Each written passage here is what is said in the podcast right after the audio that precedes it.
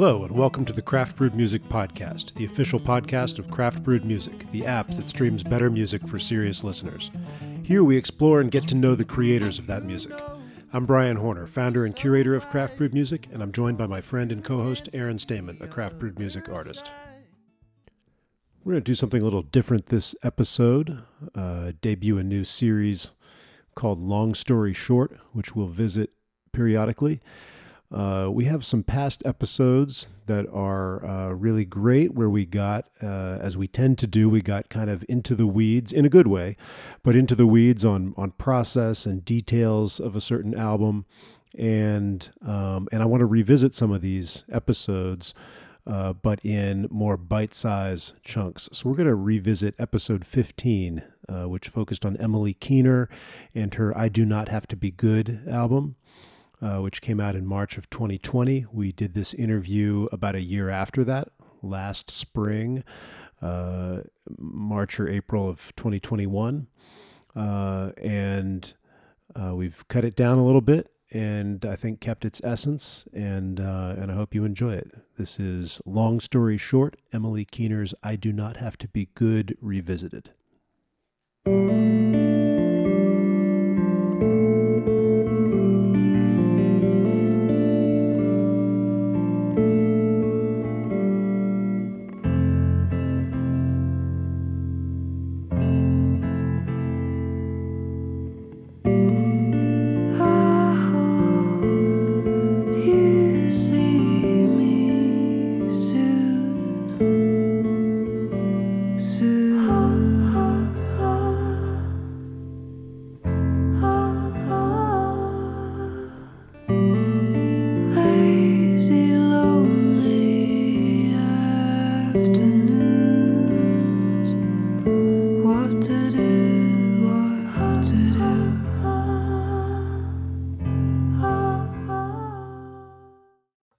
So Emily, where where are you right now? So I am actually in a rural area, kind of uh, about an hour outside of Cleveland. Um, I don't know if you know like where Oberlin College is, but it's just like a, kind of in that yeah. area, southwest of southwest of the city. It's beautiful out here. Um, spring is amazing. Like I'm looking out my window right now, and the lilac tree is blooming. We just had a kind of a very snowy day yesterday. I was a little worried about some of these blooms, but I don't know. Everything seems to be seems to be fine now. All of it melted away, so it's just it's beautiful. I love it out here. And, and this is the, where you are right now. Is where you grew up. Yes. Yep. Um, yeah. I, I was born in Cleveland, lived there and in Cleveland suburbs until I was about eight. Um, and then my family packed up and and moved out here. I have two siblings, younger brother, younger sister and um, I don't know, my folks were just looking for a little bit of a quieter life. Um, they really wanted to homeschool the three of us. It was a dream of theirs to do something like that and to, um, you know, it, it kind of goes hand in hand pretty well with living in a rural area. There's a lot to there's a lot to learn from the the land out here, um, and so it was a pretty pretty great way to grow up. Does and do you think that setting that uh, the the rural upbringing is is kind of a uh, a, a feature or a presence in your songwriting? Yeah, yeah, I would say so. Definitely, there was a there was a certain aspect of isolation out here. Um, it wasn't necessary. Uh, it wasn't necessarily like a degenerative uh, isolation. Like I didn't feel that it, you know, wore on me as a person. Um, but it did. I don't know. It, it allowed for a lot of um, kind of introspective um, time to myself, even as a, a young kid. And so I just ended up getting getting up to things that I, I don't know that I would have been so fully invested in if I were, you know, actively, you know, in a public school or or maybe around um, you know, kind of the happenings of a of a city or a suburb. I just kind of had a lot of time to fill and um, I ended up filling it with music and it has just led me to a lot of really interesting places in my life. So, you know, I, I, think it did have a big impact on on who I am as a person and a musician. Being outside of uh, an urban setting and being outside of a public school setting, um, how what was your uh, what was your access to music? How did you what was your method of discovering music? So I grew up listening to my dad play guitar and and sing. He didn't write his own music, um, and he never really has, other than just kind of jamming around on the guitar. But um, he would always play a bunch of folk country rock songs, um, and that was like one of our family activities together was just to to gather and listen to him play. Um, and I just I always thought it was so cool how he could make those sounds happen with a guitar. Like I obviously I was too young to understand how any of it worked, so it was like it was it was like a form of magic to me and it was just it, I was transfixed. I, you know, just would sit there and watch him play. Um and like we would sing along with him and he would have like a very eclectic playlist of of music that would accompany us on our car rides. Um so that was like a big connective factor in my family. Um, and I think when I was 11 was when I really got interested in in playing guitar myself. My parents had got me a little pink Daisy Rock guitar for Christmas, nice. and um, awesome. Yeah, oh, oh, my god, it was so badass. It was probably the most rock and roll instrument I will ever own. Um, yeah, I hope that still goes on tour.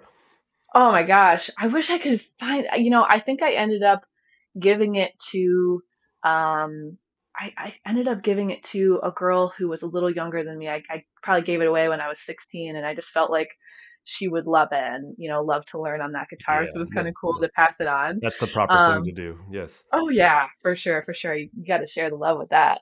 Um, you could still hunt her. But down. yeah. Yeah. Oh yeah, to- totally good. totally good. Hey, give me give that me guitar, kid. um, yeah. So it came with a it came with a little guitar instructional book that just had like the basics for tabs, um, some chords in there, just um, you know, just one note songs, a lot of those basically. And I just just sat in front of that book for hours and hours, and I taught myself how to play. You know, my dad would show me some things here and there, but he was, you know, busy a lot of the time with work. So um, I just had all this time to myself to really just dive into it. Like I played until my fingers bled. I was so obsessed with it. I got to the point where I was learning, you know, Taylor Swift cover songs. Like I really loved um, Taylor and Carrie Underwood and Miranda Lambert. I was big into like the, the female country music stars back then, back when Taylor was um, more in that country world.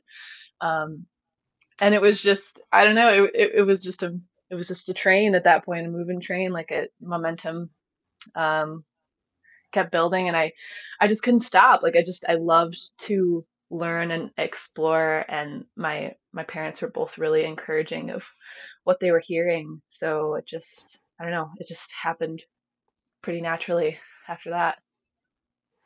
We've been, you know, spending a lot of time listening, of course, in the last couple weeks, and and kind of surveying all of it, and really enjoying that. And um, you know, we fa- I found it really interesting. You made two albums, then became a finalist on The Voice, and then made two more albums. And uh, you know, I've read I've read where you've said that this latest album came out a year ago is is maybe the most you artistically, and I love that the experience of being on The Voice didn't seduce you into the world of mainstream pop and and define who you were. Yeah. Sounds to me like if anything, maybe you've you know continued to follow your artistic path, which of course you know is what we're all about at Craft Brewed Music. And I'm just curious to kind of hear about that uh, that arc. Yeah. Well, I appreciate you guys digging in and, and listening to what I've done thus far. It's always it's always cool to hear. Um, I I think I think my experience on The Voice, um, it definitely it, it had a pretty big impact on the album that I released right after I was on the show because I think, you know, I, I would I would be out in LA taping these shows and, and doing the performances and I was out there for probably you know five months um, with with some breaks in between. And when I would come home I would be recording uh, my own songs that would come out later that year in November on that album, Breakfast. Um, right. And that definitely had like more of the pop influence going on just because of right. what I was doing at the time.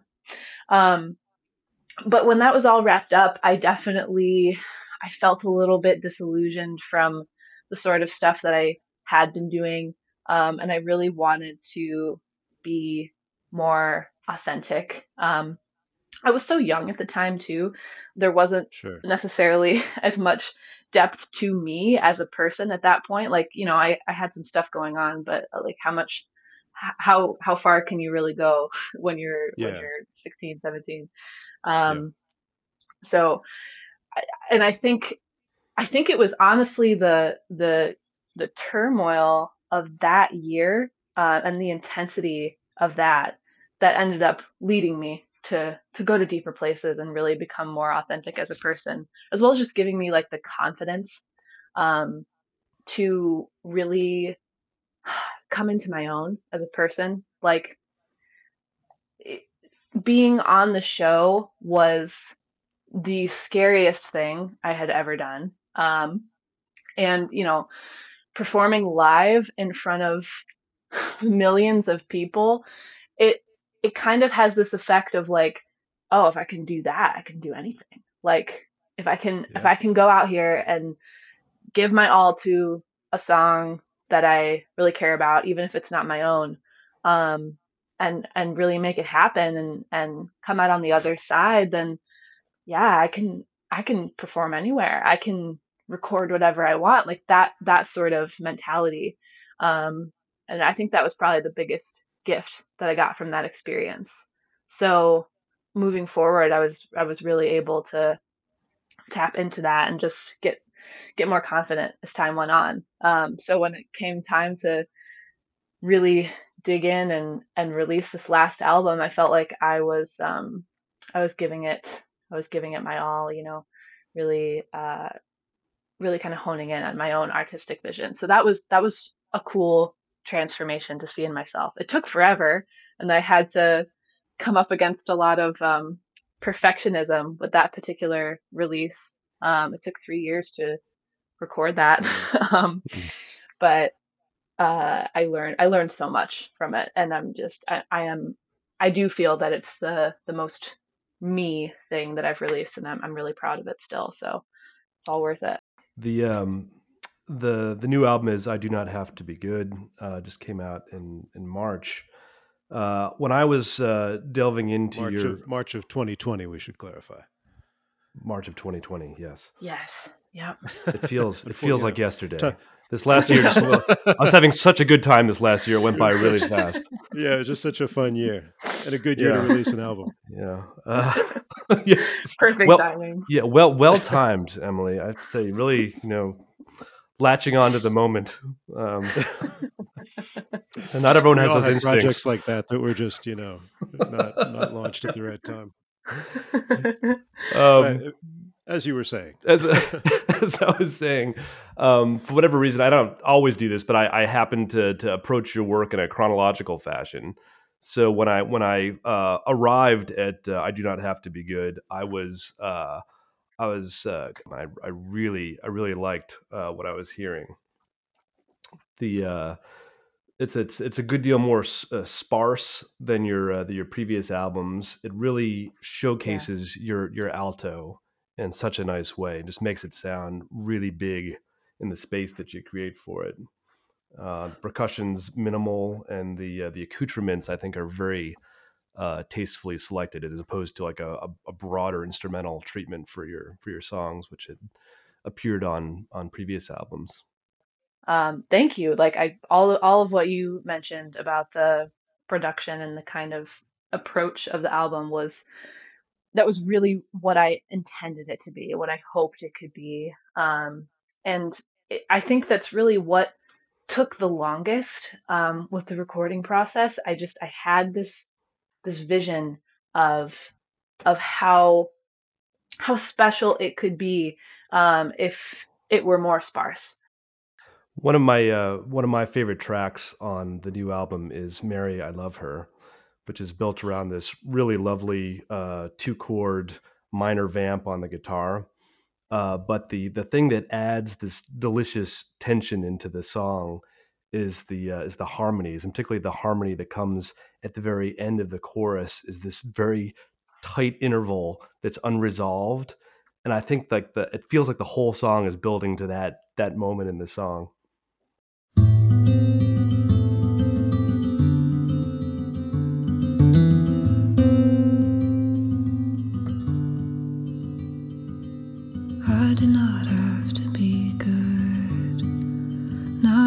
I believe that anybody could be. If you're crawling on a gravel floor,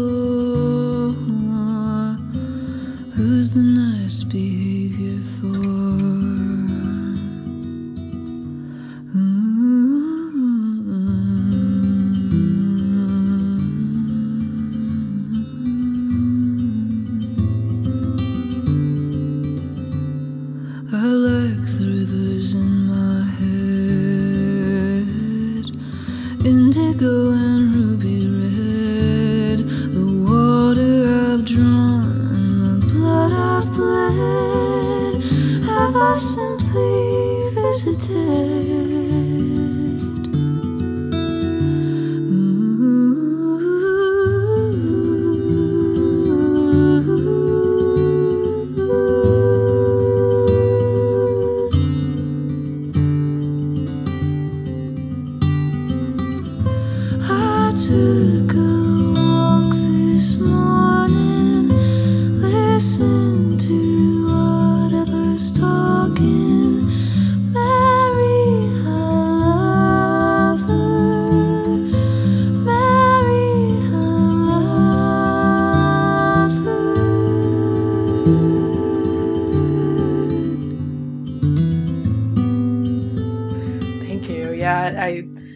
I, was actually thinking about that harmony in particular as I was talking a minute ago. That was I had so much fun with that. Um, I, I pro- so for a few of the songs on the album, the basis was actually a live performance. Um, we figured out how to, you know, isolate the acoustic guitar and the vocal from each other pretty well to the point where we still had control over things, but we got the that kind of warmth and energy and movement that you get from a live performance, especially from someone like if you have an artist that is most at home and most used to playing guitar and singing at the same time, you're going to get a guitar performance and a vocal performance that is so different in a good way um, than when you're separating it and you're constantly playing to a click track and you're, you know, you're layering things.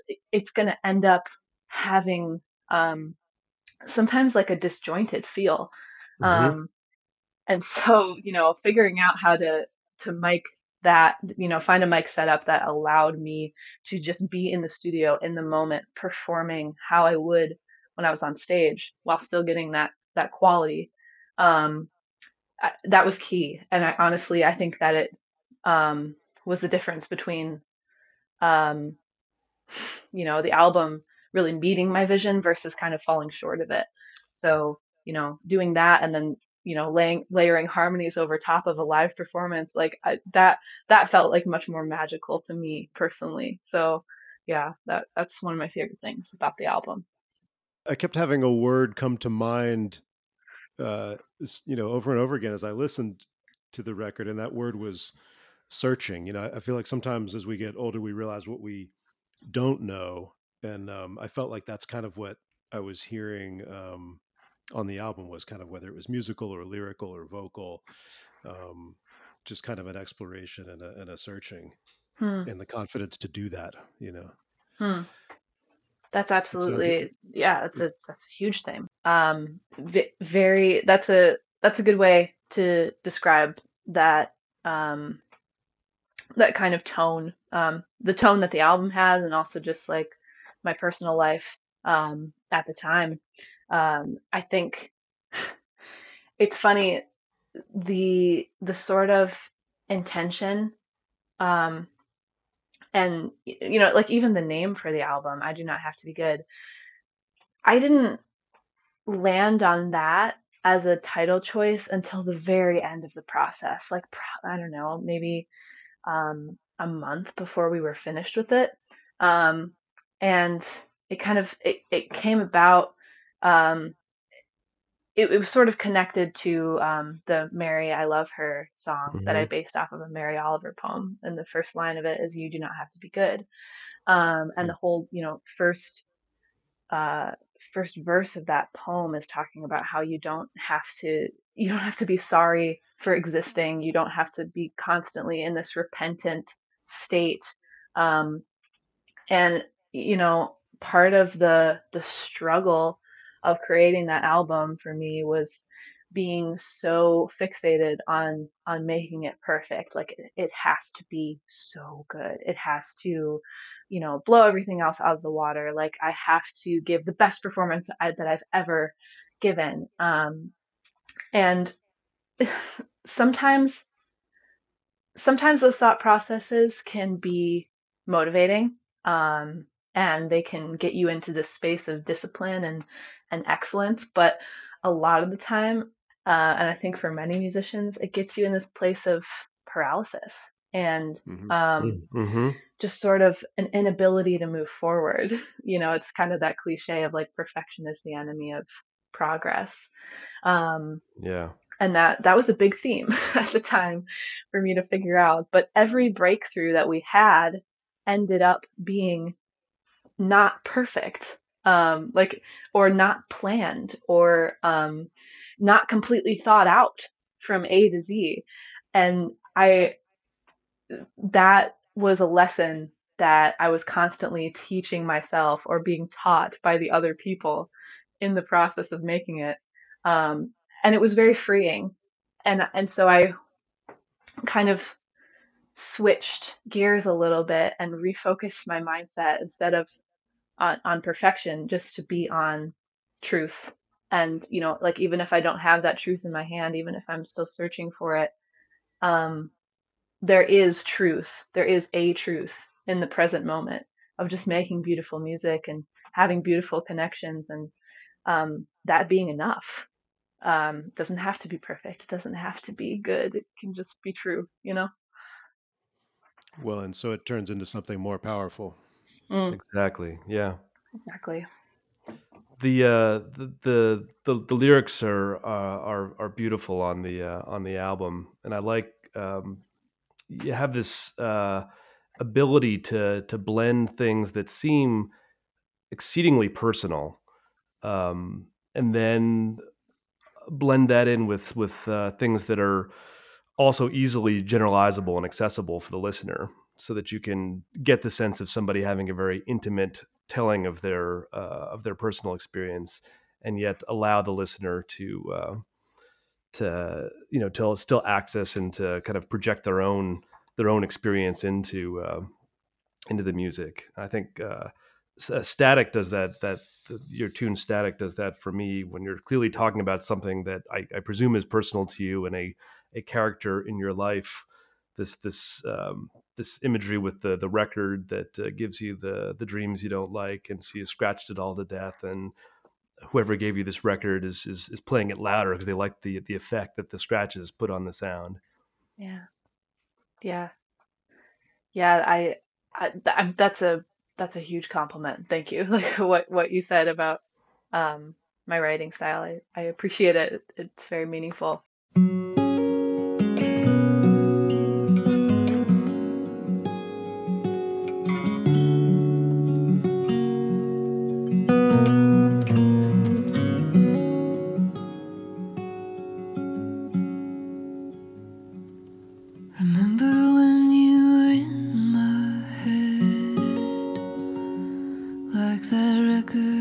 She played me every night before bed. Didn't like the dreams it gave me, so I scratched it off.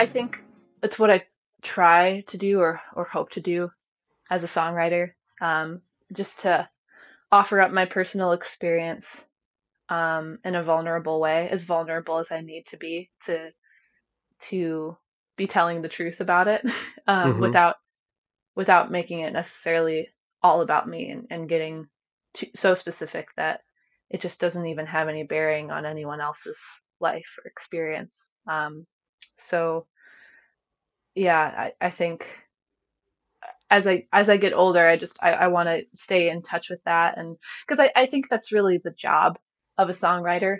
Um, when it comes down to it, you're just filtering, um, you're filtering the human experience through your own lens, um, and you know if you're doing that in in a true way, then it's going to resonate with people. Maybe not a lot of people, maybe only a handful, but even if it only resonates with a handful, you're still doing your job and you're still fulfilling that that purpose. At least that's that's how I feel about it. A set of lyrics that uh, that that really grabbed me as I was listening to the new album are from the first track called "Nap," and this uh, this pre-chorus that goes, "Jesus is coming, hope you ate your spinach, because Sally went blind and Judas got stitches, and I would take a nap with you over anything that God could do," which I I, I am a lover of uh, adding allusions to scripture in uh, in in song verse because I think it, it adds a gravitas and it's really cool when you juxtapose it with something that's you know more profane or or mundane like an everyday Yeah. life thing um, and I, I like the the the tension that that creates in in the lyric. I mean everyone has their own spiritual sensibilities some people are defensive some people are you know uh, agnostic about the whole thing but there's something about um, using uh, religious themes that I think adds uh, add adds a uh, a power to uh, to whatever whatever personal thing it is you're talking about. I totally agree. I I love biblical references in in art and music or and just religious and spiritual references in general. I find them to be so incredibly powerful. Um, you know, because so many people um, have a relationship to those themes, whatever it might be, whether it's a defensive one, whether it's an aggressive one, whether it's a very a devotional one.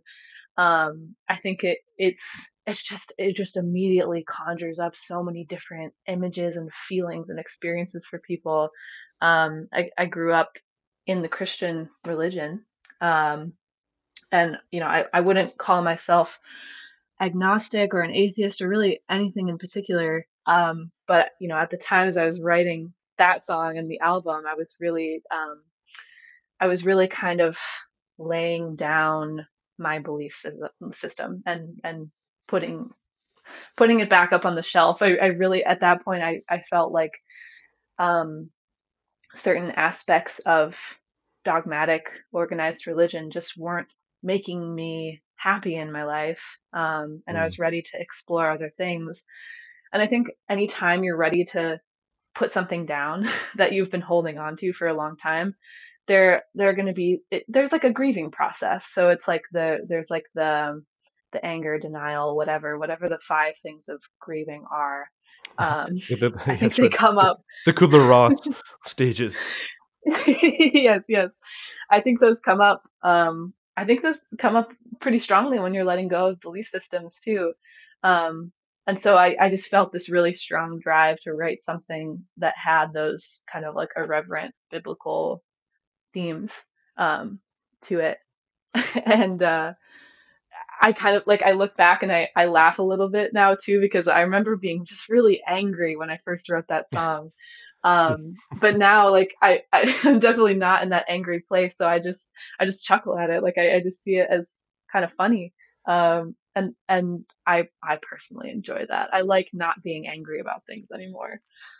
Yeah. And so, as a performer, can you get? Is it is it hard to get back to that place? You know, to inhabit a certain song, whether it's that song or another song. I'd imagine there's a, a something of the role of an actor there. I guess. Hmm. Yeah, yeah. I think s- sometimes, sometimes I would say there's there's some acting. Um, I can remember how it felt to be angry about it. I can also call in some other emotions. I think um, I'm I'm not I'm not angry at religion anymore, but I I think I still am angry at the people in the world who use religion as a an instrument of power to do horrible things um, or to make excuses for their own behavior. Um, so mm. it's like it's almost like the anger has has shifted to a more specific place rather than i'm angry at god. I'm angry at christianity. Like no i um i'm angry at billionaire christians who don't help out the rest of the world because mm-hmm. what what do you actually believe in um mm-hmm. i'm angry at homophobic people who have the power to make live um, make other people's lives difficult and um, do so like that sort of stuff so i can definitely I'm, I'm i can it. tap in right. Let me just keep going down the rest of the list. Wait, yeah, yeah. I am still angry, everyone. no. Oh, wait, turns out I am angry. oh man, let's take that one into therapy. Um, we're we're angry at the same things.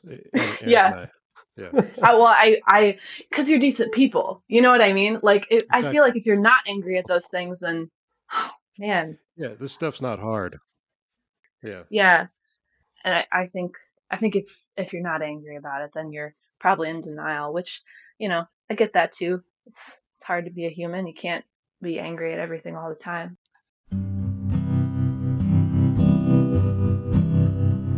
Tell me about the starman again. Tell me about your morning cigarette.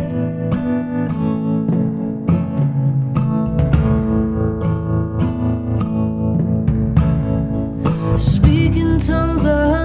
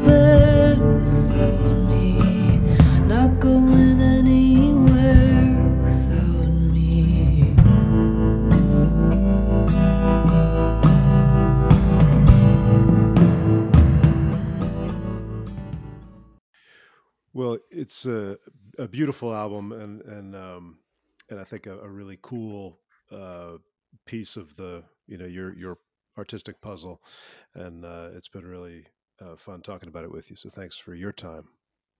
Oh God, yeah. Well, thank you, thank you for having me. Thanks for uh, such detailed, thoughtful questions about it. It's uh, I haven't gotten to nerd out about this album like this before, so that that's that's been very enjoyable for me. Thanks for having me.